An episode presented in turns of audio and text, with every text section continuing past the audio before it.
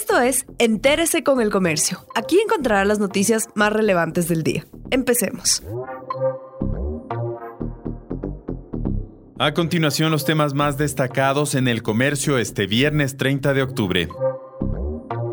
El Ministerio de Energía negó la transferencia de los bloques petroleros que opera Repsol a New Stratus Energy. La decisión se tomó luego de que la Comisión Técnica del Ministerio de Energía, que analizó la carta de intención de New Stratus Energy para adquirir estos activos de Repsol, realizara esta recomendación. New Stratus Energy inició la semana anterior el proceso para adquirir los activos en los bloques 16, 67 y las acciones que tiene Repsol en el oleoducto de crudos pesados OCP.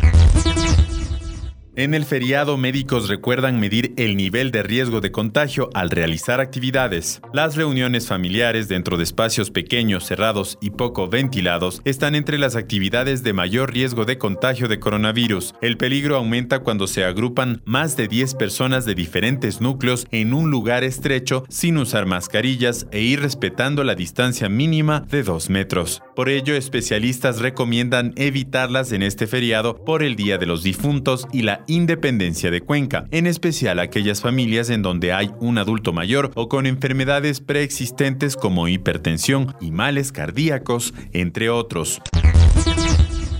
Comunidades y parroquias de Chimborazo y Tunguragua se prepararon con todas las medidas de bioseguridad para este feriado de noviembre. Los operadores y emprendimientos comunitarios de 19 comunidades de Riobamba y Guano ofrecen actividades y destinos al aire libre. Hay rutas que se pueden hacer a pie, en bicicleta e incluso hay una caminata con alpacas para niños pequeños. En Tunguragua las actividades al aire libre como el trekking, la pesca deportiva, los baños en aguas termales o los recorridos por el páramo son la nueva tendencia entre los turistas. Estas actividades son promocionadas por operadores de turismo, la prefectura y el municipio de Ambato.